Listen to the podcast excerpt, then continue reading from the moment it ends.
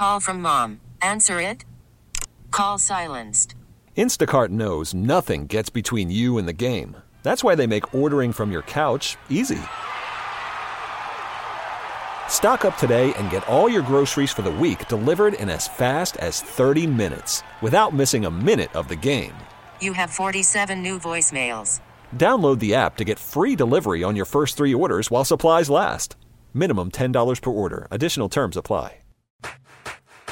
Now it's time for Inside the Clubhouse, a show dedicated to the Chicago baseball fan, featuring the best Chicago baseball conversation as well as the big MLB topics, along with the biggest names, greatest guests, and listener interaction. Starring Score Baseball insider Bruce Levine and Matt Spiegel. It all starts right here, right now on Sports Radio 670 The Score and 670thescore.com, Chicago's sports station. Good morning and welcome into Inside the Clubhouse on 670 The Score, the extended remix version today, Bruce Levine, as we take people all the way up to Cubs pregame right around noon on the score. Good morning, sir. Good morning. It's just an extension of the Bill Walton experience today. That's all it is. So we'll be talking about the uh, historic broadcast uh, last night with Jason Benetti and Bill Walton from Anaheim, the White Sox, and the Angels game at some point here, and I'm sure we're going to get a lot of interaction on that. But we'll start out today, Matt, um, with the Cubs. Uh, after, of course, we let people know that Inside the Clubhouse is brought to you by Max and Benny's in Northbrook, your summer home for the best food in Chicagoland, the checklist. Best deli, no doubt. The best full service restaurant, without question. The best bakery, you bet.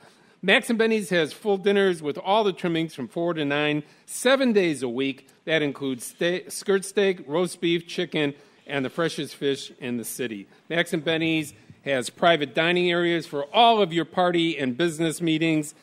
They go from 10 to 150 people accommodated. Catering is king at Max and Benny's. Ask for John at maxandbenny's.com, 30 minutes from downtown, 30 minutes from the Wisconsin border. Max and Benny's, where the pastrami sandwiches are piled as high as a Chicago skyscraper, and also probably no segue into what the Cubs are doing here, but nonetheless, that's where we're going to go. The only thing that could maybe be piled as high as as, as the Max and Benny's um, don't say it, you'll be off the air. Is is the marijuana that is that is stocked uh, at, at, at Walton's house? I, I just think that's permanently Bill Walton. I think it is. Like enough things have been done in his life that he's there. I, next hour, Bruce, we're going to play people a long highlight uh, of the best of Walton from last night because that's it, it might be the entire like the number one buzz around baseball this morning. I heard people talking about it on MLB radio on my way in.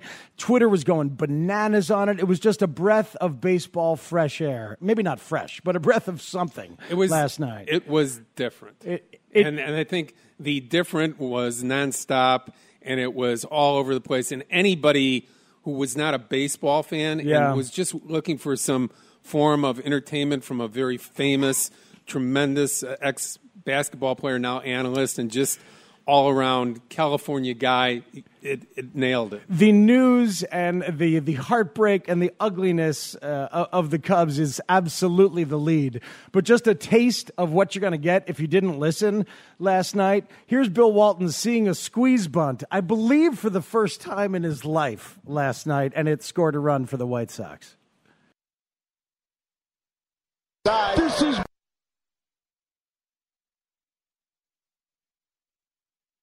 I'm not ziplining. What offense? This is brilliant. And the Sox get a run and a safe call at first. Yolmer Sanchez back to back brilliant. Give Ricky a contract extension. Oh my gosh. This is a strategic victory. That is uh, Bill Walton noticing what a squeeze bunt can do for offense and falling in love with baseball as uh, as the game was happening. We'll talk about that. I thought it was a great idea so much fun and uh, and and really a nice palate cleanser after two incredibly horrific and ugly Cubs walk off losses. Uh, that's yeah. where we must start news wise. And, and, of course, uh, you know, again, uh, the great drama of the National League Central and the Chicago Cubs, Matt, just being a, another team, okay? And I think at, at some hmm. point, people should accept the fact that the Cubs are just like seven other teams in the National League there's the Dodgers, there's the Braves, and then there's everybody else that's contending for the spots in the playoffs. And the Cubs are one of those teams.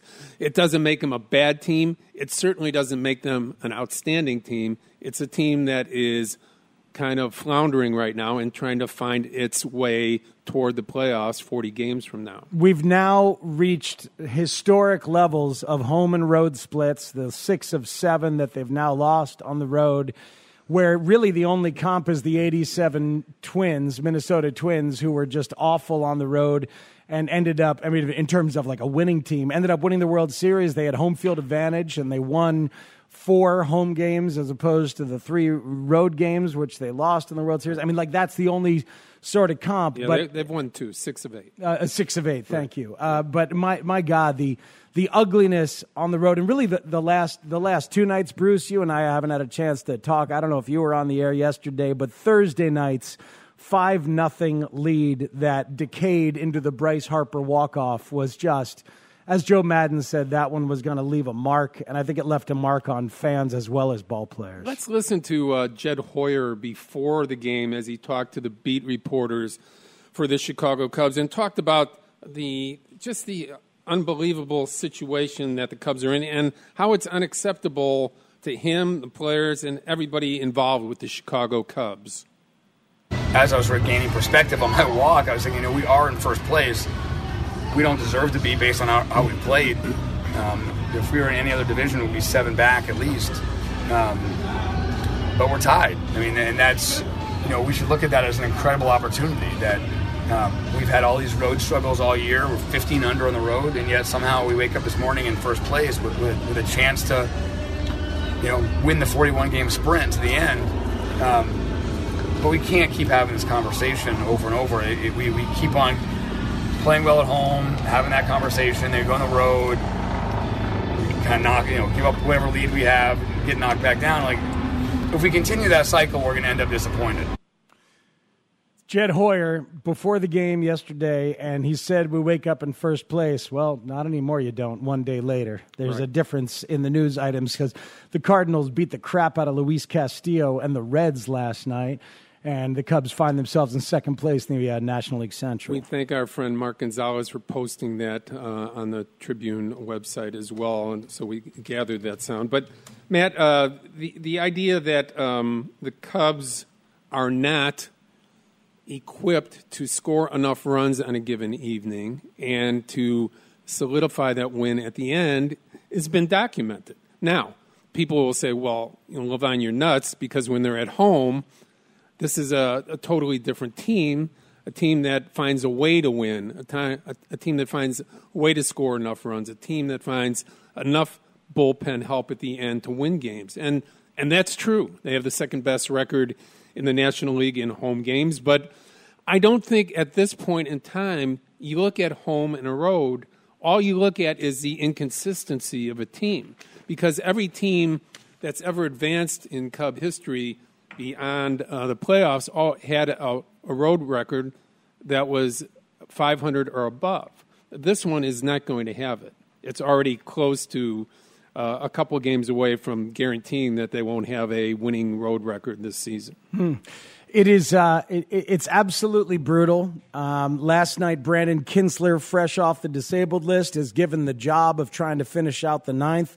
That's the guy that I thought should have been given the job. He's done that job before. Um, I spoke with him, uh, what, a week and a half ago during the homestand right after Kimbrel got hurt and asked him about the ninth inning. Are those outs different, Brandon? They are, really. So, yes, they absolutely are. I don't care what anybody says. They're different. Kintzler's been so good all year but especially after the intentional walk, then he could not find the plate with walks. Was that fair to him uh, coming off the DL and going into the highest leverage point? Probably not. Yeah, but I mean, but but that's that, that's where you are because that command issue that you just talked about is real. I mean, it's it's fair to struggle with your command after being out for 10, 12 days and uh, going into this highest leverage situation in the bottom of the ninth inning. Now, from Joe's perspective, is I got a guy. Uh, the other guys have not been getting it done. We're still missing Cishek. We're still missing Kimbrel. Um, at least I got one of my guys back, and I like the new toy. I can't wait to use it because we've been struggling in this situation. Mm-hmm. You don't necessarily fault him, but you certainly understand the command issues for Kintzler after coming off of the IL. Yeah, I, I, I fault I faulted Joe for Thursday. I thought Thursday was brutal. Um, I- know I know that you Darvish said that he was starting to lose his command. He told Tommy Hottovy that he thought he should be taken out. So, you know, at, at the moment it was like, why are you doing that with 92 pitchers in Darvish? But then you find out after that Darvish essentially said he was done. So you can't you can't hit him for that it's the continued usage of Pedro Strop in big moments. Pedro Strop's been broken for a couple of months, and, it, and it's been incredibly obvious. Before this stint on the injured list, they said they were going to put him in low leverage spots, but as soon as he's come back off the injured list, they've put him in high leverage spots. One time it worked, this time again it did not, and eventually go to Derek Holland and, and Bryce Harper is, is a beast. But my, my problem is it is is not that they didn't go to Tyler Chatwood there. My problem is that they have yet to use Tyler Chatwood in high leverage, short relief spots when the year has screamed for aggressively trying to find people and Chatwood's stuff has has said that he's ready. His demeanor and confidence has said that he's ready and he should have been used in that kind of spot long before the other night. So he's an option for you right there in that moment. But they haven't been aggressive enough with, with, with Chatwood in that in my mind Right. in giving him a So- chance to be ready for that moment. So on the nights that uh, your starter fails, um, and you don't have a long man, who do you use? Yeah, well, How often has a starter failed in the last week? uh, plenty. yeah, plenty. So, so I mean, it's it's fair to hold him back. Your your point is well taken. He's got a power arm. Uh, I agree with that 100%. You need swing and miss stuff You- at the end of a to- game, Bruce, and Chatwood's got that stuff, and it's been begging to be utilized in that kind of that kind of scenario. Unfortunately, unfortunately, you're down Kimbrel, and Kimbrel is the key to, and, and he certainly hasn't been perfect, but it is Craig Kimbrel, and not having the swing and miss guy at the end is something that every staff that's successful has to have, whether it's a power arm or a trick pitch arm. Yep. It's somebody that can strike people out in the ninth. It was supposed to be Brandon Morrow. We know it's not, it's not going to be. Then they go out and get Kimbrel. I understand. Rowan Wick has shown the ability. He was he had, had a bad game really for the first time on Friday night. But Chatwood stuff has been demanding it, in, in in my opinion, and to not have gotten to a point where he's even an option in in those circumstances So to me is crazy. You're frozen in time Thursday night. You don't have Kintzler. You don't have Cishek. Mm-hmm. You don't have Kimbrel. What kind of bullpen do you actually have? You have Kyle Ryan lead, uh, starting off two out of three games in the ninth inning just Mm. to get a left-hander out, right? I mean, that's the situation you're in where Joe has had to match up in the ninth inning in order to even consider getting a save. yeah, and So- he does it again last night. Throws Ryan out there for the matchup So, moments uh, before again, Kintzler. Again, your premise is okay. Don't use Strop anymore. Who do you use? Chatwood. I mean, but you can't use Chatwood in the seventh and eighth. You got to get through that seventh and eighth. Well, he tried to do it with So- Wick when he went I'm when he went say- to Strop. I'm it- just saying the numbers have impeded the ability of Joe to make decisions that normally he probably wouldn't make. he has not been given a really useful, um, quality nor healthy bullpen. That's absolutely true. It has required him to be perfect, and, he, and he has not been perfect. It's been since September of last year, and to Epstein and Hoyer's credit, they went out and uh, they they got uh, relief pitchers last year. Mm-hmm. Uh, Kintzler didn't do the job, um, but you know some of the other people they brought in did. And this year, it was we'll wait for Morrow again. Okay, Yeah. that hasn't panned out. So they eventually came around June first, took some of that Zobrist money and wisely used it for Kimbrel, who still has not gotten to the Craig Kimbrel point of the year yet. Uh, will this back him up again when he comes off the list the next couple of days? We'll have to watch and see. But it's just been a, a broken element of the Cubs game. The fact that A, scoring more than two runs a game has been a problem, and B, the bullpen has been blowing 50% of their save opportunities basically all year. and, and and that will damage the psyche of a team. And as Hoyer said, here we are. yes, you know, before the game they were in first place. They're a game out. They're tied for the second wild card today. With the Phillies, they've given the Phillies some life here. Right. Uh, Washington's ahead of them, but I mean, you know, if if the if baseball stopped today, Matt, the Cubs would be in Washington playing a wild card game. They would. I thought they're percentage points behind the Phillies All right, right so now. one or the other. I but think- the, the point the point is is that uh, they would no longer control much, much of their destiny at this point in time because of the fact that they're in that seven team mix of we're three games apart from each other. Yes. Uh, if you have one hot week like the St. Louis Cardinals have, all of a sudden you go from three games out to a game up. Uh, you have a hot week, and you're the Brewers, and you were 500, and then you, you creep your way up. Now you're back to the you're only three games over 500. It's just that kind of year in this division. the Cubs had that hot week during the homestand, and and you're thinking, oh my God, you know what? Finally, uh, the trade acquisitions all slot in quite nicely. Here we go. But then they go on the road and things things get ugly again. You're right, Bruce. That that's where they are in that mix, and they're well below those great teams in the National League. They're adding the Astros and the Yankees, and I think the Twins and maybe the Indians, and they're below those teams from the American League as well. And they're still uh, a, you know, a, a pretty good team with a very with a good shot to make the playoffs, but it is not where people thought they'd be at this point No, in the window. And, and the, it's just the, not. The drama, the struggle, I think, is fascinating. To tell you the truth, it might need, might be tough on Cub fans. It might be, uh, you know, something that people question around baseball why it's happening. But nonetheless, as you put it, they're right there. Their fate's right in front of them. 40 games they, left. They have con- they have control over it now. As to how it shakes out, I think it's going to be fascinating drama.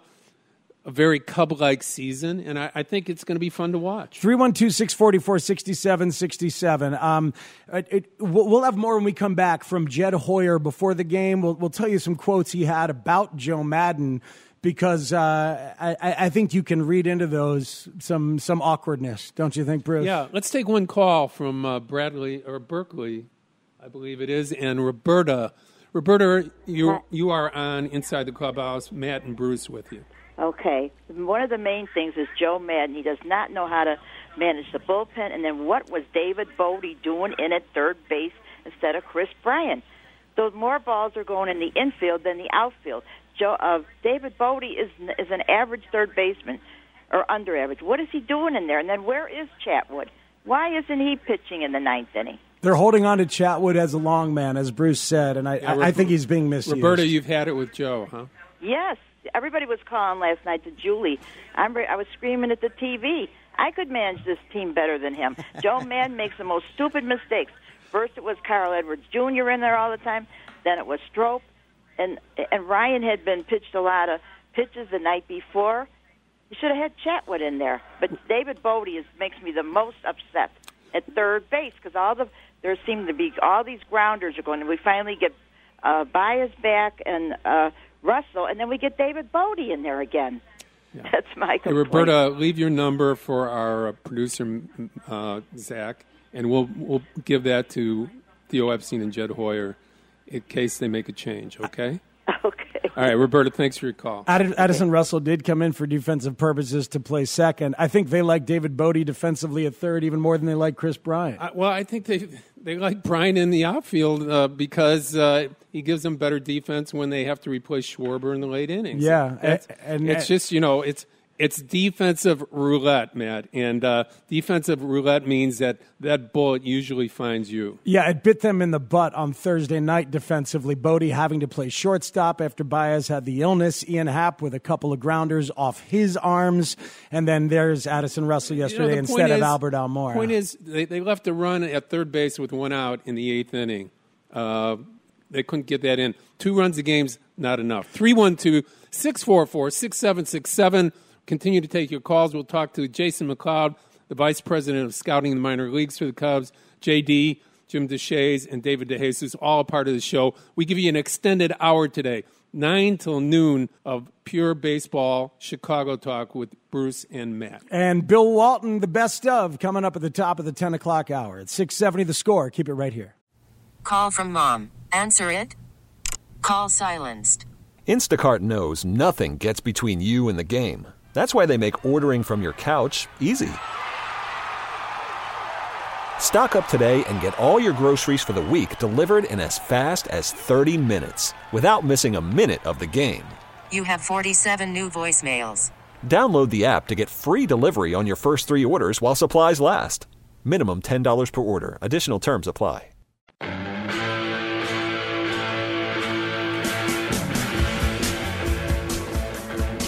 Welcome back in on 670 The Score. It's inside the clubhouse. Matt Spiegel and Bruce Levine here with you after a couple of incredibly uh, upsetting walk-off losses for these Chicago Cubs who are coming up later on today. Bruce, a couple texts at 67011.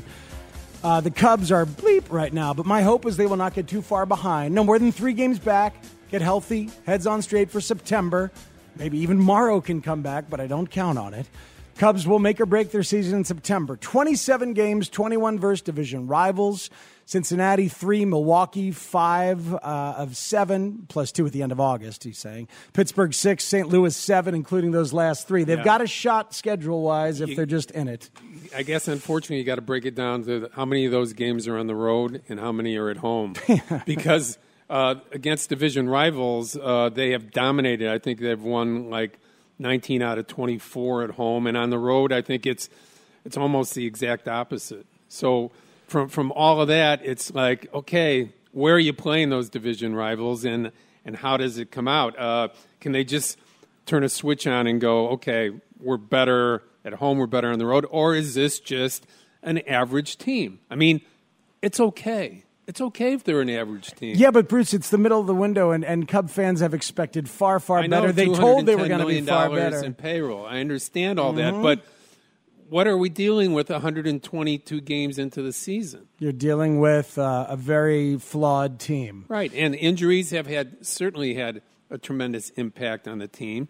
Uh, you you have the age factor coming into the mix, possibly with Jon Lester, uh, recently with Cole Hamels. Is that age, or is it just uh, a pitcher hitting a wall at a particular point in the season and able to turn it around like they have throughout both of their incredible careers? Yeah, you know, the really maddening thing is that the issues are the same ones that have been there since down the stretch last year and since it was announced that they knew exactly what the issues were on October 1st from Theo's post uh, season um, uh, speech. So it's like the same stuff. But then they went pretty far towards correcting some of those things at the trade deadline. And a lot of those pieces seemed very, Not- very helpful and fit nicely, but not far enough. Not the number one thing in my priority, and theirs certainly not, because they believe that they have enough, enough on base percentage guys for Joe to have been able to find a proper leadoff man. S- Such is not the case in my world. My world has always been, since Fowler left, who do you lead off with? And with the Zobrist uh, taking the personal time off, how that's impacted this team. Because whether you think he's the um, quintessential leadoff type, uh, he he does have he does take some of the best at bats of anybody in baseball. Result isn't always exactly what you want, but this is a thinking man's guy, a guy that they're probably counting on here maybe as early as a week from now to be a part of that mix. Maybe next Tuesday, after his recent uh, go here this weekend in Iowa, it's time time to get him uh, back with the team. The bottom of the hour is brought to you by the Chicago Wolves. Your Western Conference champion Chicago Wolves will open the season on Saturday, October 5th. For group and season tickets, visit chicagowolves.com. And it's brought to you by Subway. Subway restaurants feature a different 6-inch sub for $3.79 every day. Subway, make it what you want at participating restaurants. Additional charge for extras plus applicable tax. No additional discounts or coupons may be applied. So I guess pregame, Jed Hoyer also spoke about Joe Maddon's status, and Gordon Wittenmyer wrote about it in the Sun Times. He did, uh, and the headline today said, uh, you know, Maddon's question, Maddon's status in question. Uh, let's uh, let's hear what other people have to say about uh, him. Well, asked about the job performance uh, was Jed Hoyer. Um, Gordon says that Jed Hoyer conspicuously talked around the question without answering it. Quote, I think one of Joe's best strengths is that he shows up every day and he's the same guy. We had a pretty awful loss and he's confident. He's got a smile on his face. I think it's genuine. That kind of leadership, I think sometimes people want to see things thrown or things overturned. I think that's something that he does exceptionally well. So uh, it, it's it's Hoyer mentioning uh, that uh, you know the good things that they like about Joe, but not really talking about the performance from from uh, Gordon's perspective, a little bit more from from Hoyer on on Joe's status. "Quote: We talked at the beginning of the year how it's not going to be a topic of discussion, and it's something we'll talk about at the end of the season. I would triple down on that now." With 41 games left, now 40. It's not a topic our players should be answering questions. It's not a topic that should be distracting our coaching staff or Joe. That's from Jed Hoyer. Well, I mean, I guess you don't tell media or fans what to ask, okay? So even though Jed's not going to like it and Theo's not going to like it, it's going to persist. And people are going to continue to ask questions about Joe's status, about how he impacts the team, and where, whether or not he's going to be the manager next year. Particularly, Matt, when you have these tough losses where the team is not living up to the quote unquote expectations of what people thought this team should be this year.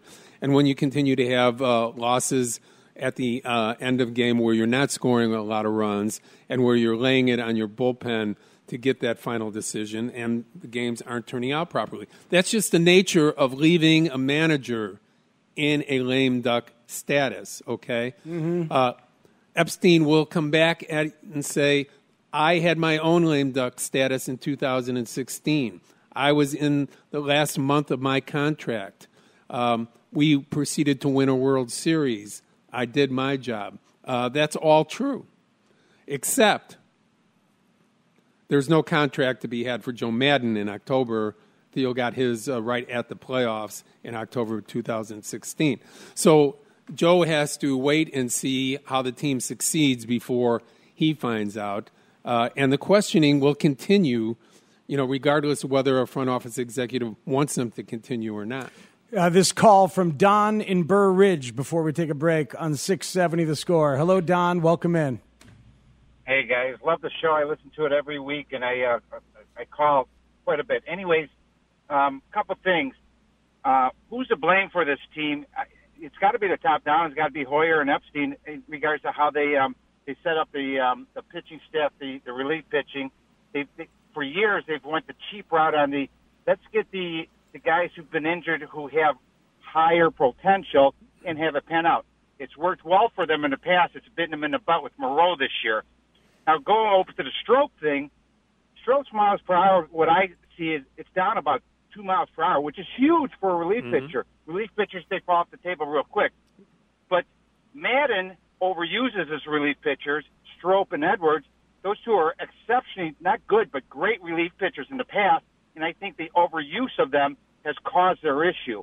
So to blame um, what's going on, it's got to be the top down, and the, what's going on with some of the relief pitchers, got to put a lot of blame on Maddon. That's my opinion. Yeah, well, I, I agree to a point, uh, Matt. Uh, I don't agree with the bullpen as it stands with the injured status. Uh, you can say Cishek, uh, his hip injury was a product of pitching too much over two years or a continued life in baseball, 36 years old, and uh, you know a tremendous gamer and a guy that has a rubber arm. But the reality is, is that um, at the end of the game, they're missing their guy that can strike people out. Yeah, Pedro Strop is not the same He's Pedro not- Strop. not- and he's not. A, yeah, he's losing. He's look. If, mechanically, he's using his top half. He's had three significant leg injuries Mhm. since last fall. Okay, he's using his top half. It's easy to say that he's lost velocity because he's not, not able to use his whole body. He's using upper arm. And you see the command is the same thing. Yeah, he's lost the command because he's trying to rear back and forget that extra velocity. He, he doesn't have the bottom half to use. Yeah, no, it- it's absolutely true. So, and they know it. Tommy Hottovy has spoken publicly on this radio station very specifically about the issues, and yet Joe keeps going to him because he trusts him. And I, you know, sometimes you can trust the guy too much, and sometimes the guy who's a warrior will say, "I'm fine, I can go, I can do it, I can do it," and you got to be the adult and not go to him. Vice President of Scouting in the minor leagues, Jason McLeod of the Cubs, will join us after this break. 312 644 6767 is the number to get in. Text Matt at 67011. It's inside the clubhouse on 670 The Score.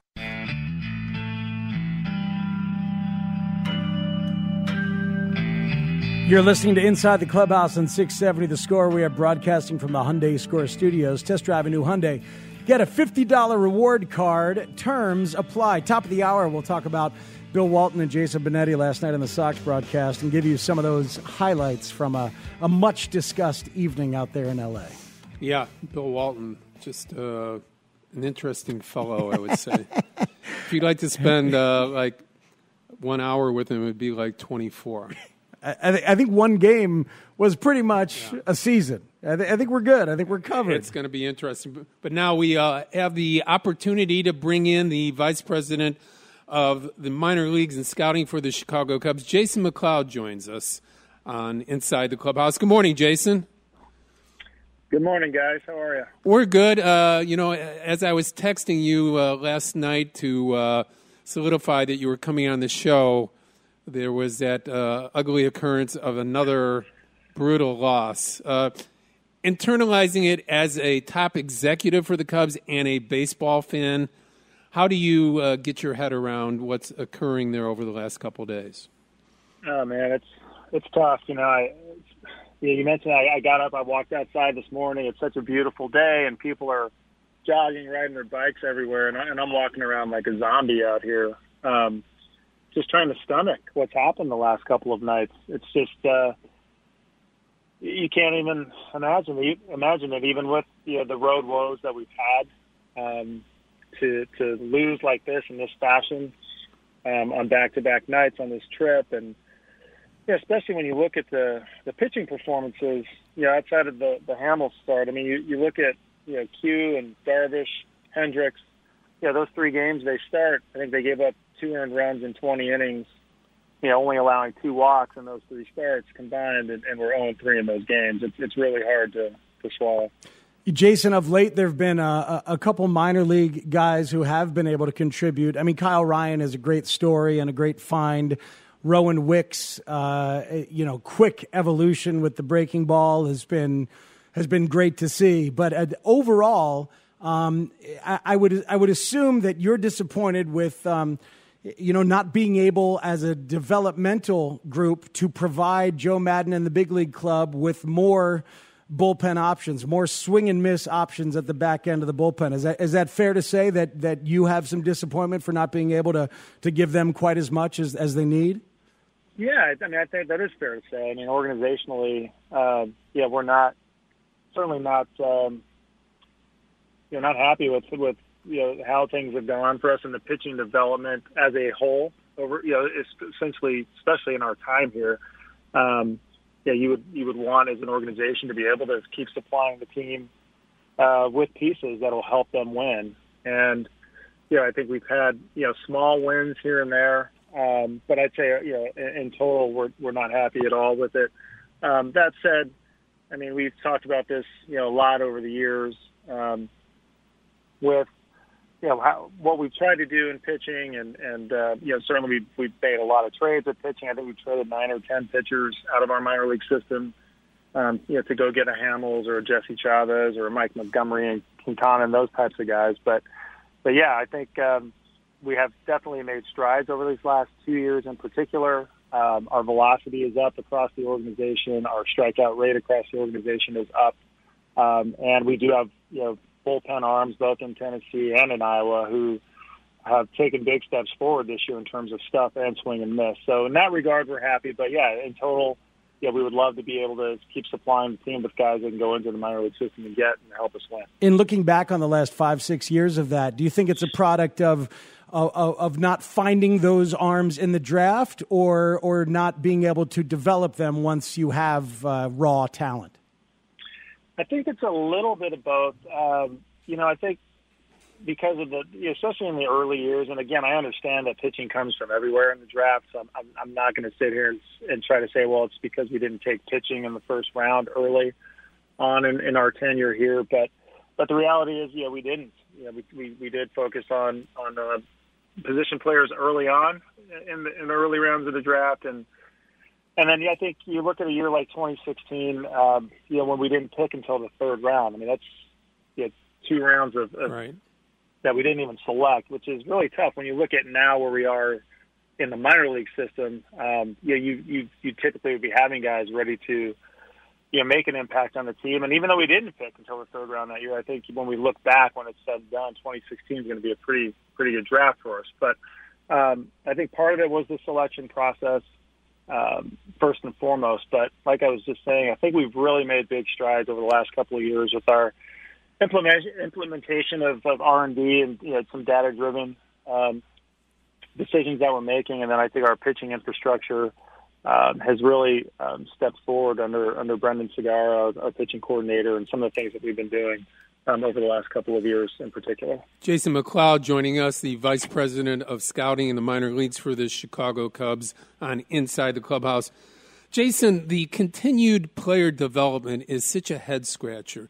You have four guys from the 2016 World Champions that made an impact uh, in Schwarber, Russell, Edwards, now traded Almora, that have spent time in the minor leagues uh, up and back uh, over the last couple of years after that championship. You have Happ that started uh, in the minor leagues for four months after hitting 25 home runs in 2017. How, in this era, as a director of the minor leagues and scouting, how do you get your head around the fact that player development at the major league level is so difficult to really quantify and and how how difficult it is to really get a feel for who the player is that you actually have? Yeah, you know, Bruce, that's a good question, and you know it's hard to put out your finger on it with with all of the information that's available to the players. Um, and that, and I'm going to say in a good and bad way because there's information that other teams are, are using to to attack the players and make adjustments to them.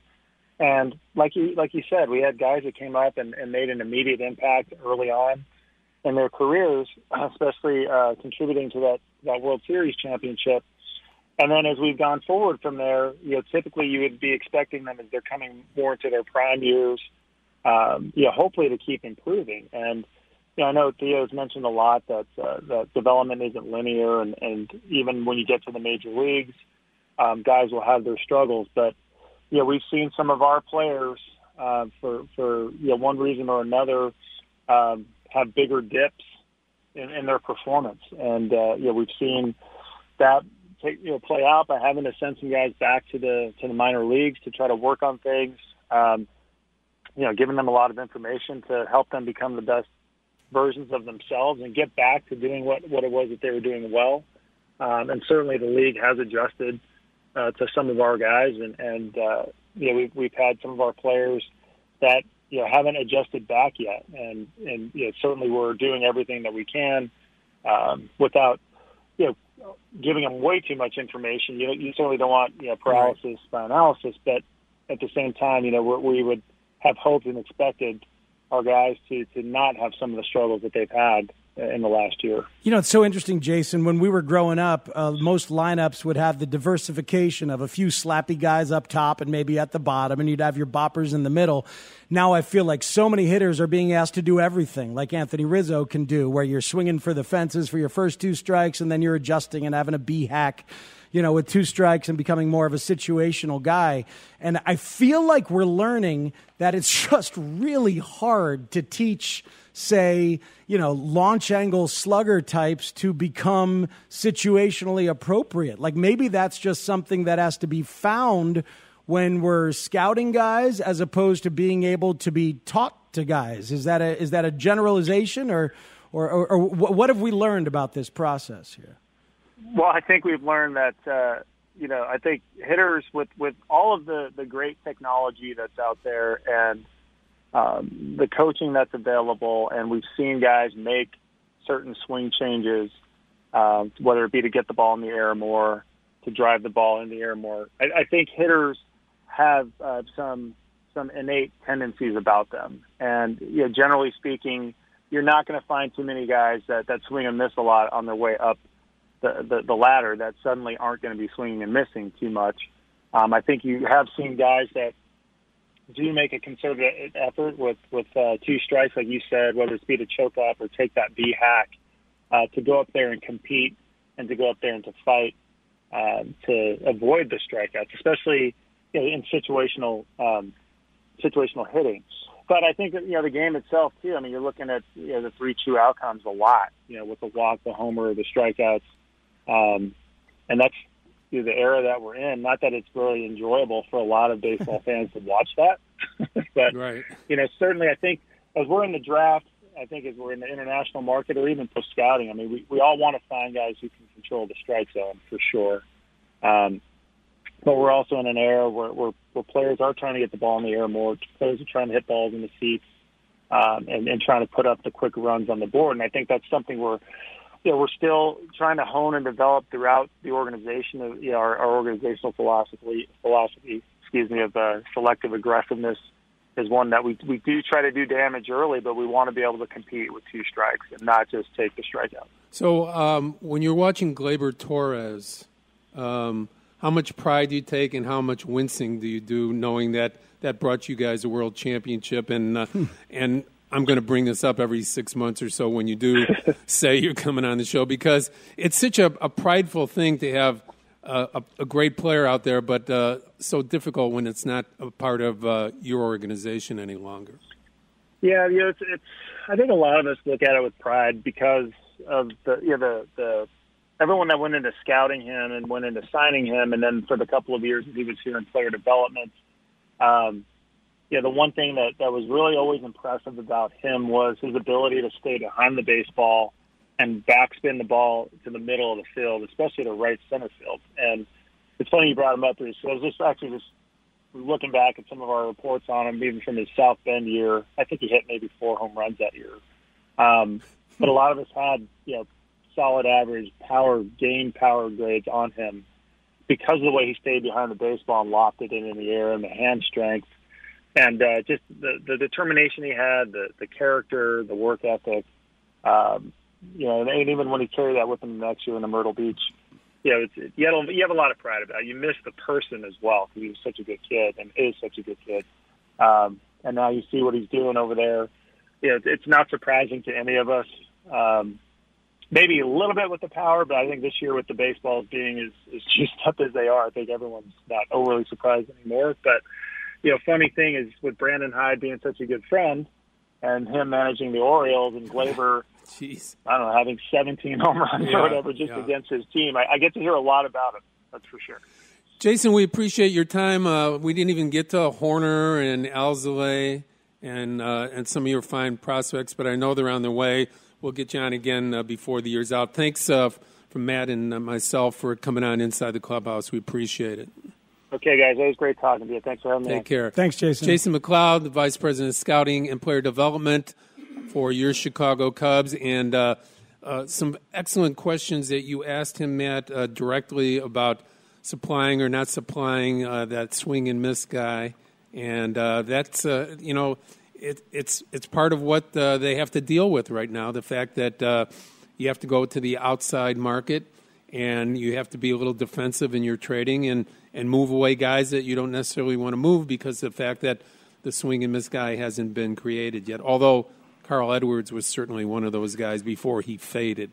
Yeah, uh, and I think they're they're making strides and kind of teaching those kind of things uh, in the system. Hey, join Lawrence Holmes this Tuesday at Budweiser Brickhouse Tavern, thirty six forty seven North Clark, from noon to two. When Nicholas Castellanos and Derek Holland will be there for the Budweiser Brickhouse Tavern for the final luncheon of the 2019 Cubs on Deck series. Tickets are on sale now at 670thescore.com slash on deck, presented by TimberTech and Xfinity. Castellanos is a very interesting guy and a good talker, and Derek Holland is as well. So check those out. It's Matt Spiegel and Bruce Levine inside the clubhouse on 670 The Score. Jim Deshaies next hour, and the best of Bill Walton coming up next. Spring is a time of renewal, so why not refresh your home with a little help from Blinds.com? We make getting custom window treatments a minor project with major impact. Choose from premium blinds, shades, and shutters. We even have options for your patio, too. Blinds.com invented a better way to shop for custom window treatments. There's no pushy salespeople in your home or inflated showroom prices. Our design experts can help you find the perfect window treatments on your schedule. We'll even send free samples directly to you. Plus, we can handle the measuring and installation for you. Unlimited window treatments installed for just one low cost. And with Blinds.com, you'll always get transparent pricing, no hidden fees. Our free shipping and 100% satisfaction guarantee can put the spring back into your step and into your home, too. Shop Blinds.com right now and save up to 45%. Up to 45% off for a limited time at Blinds.com. Blinds.com. Rules and restrictions may apply.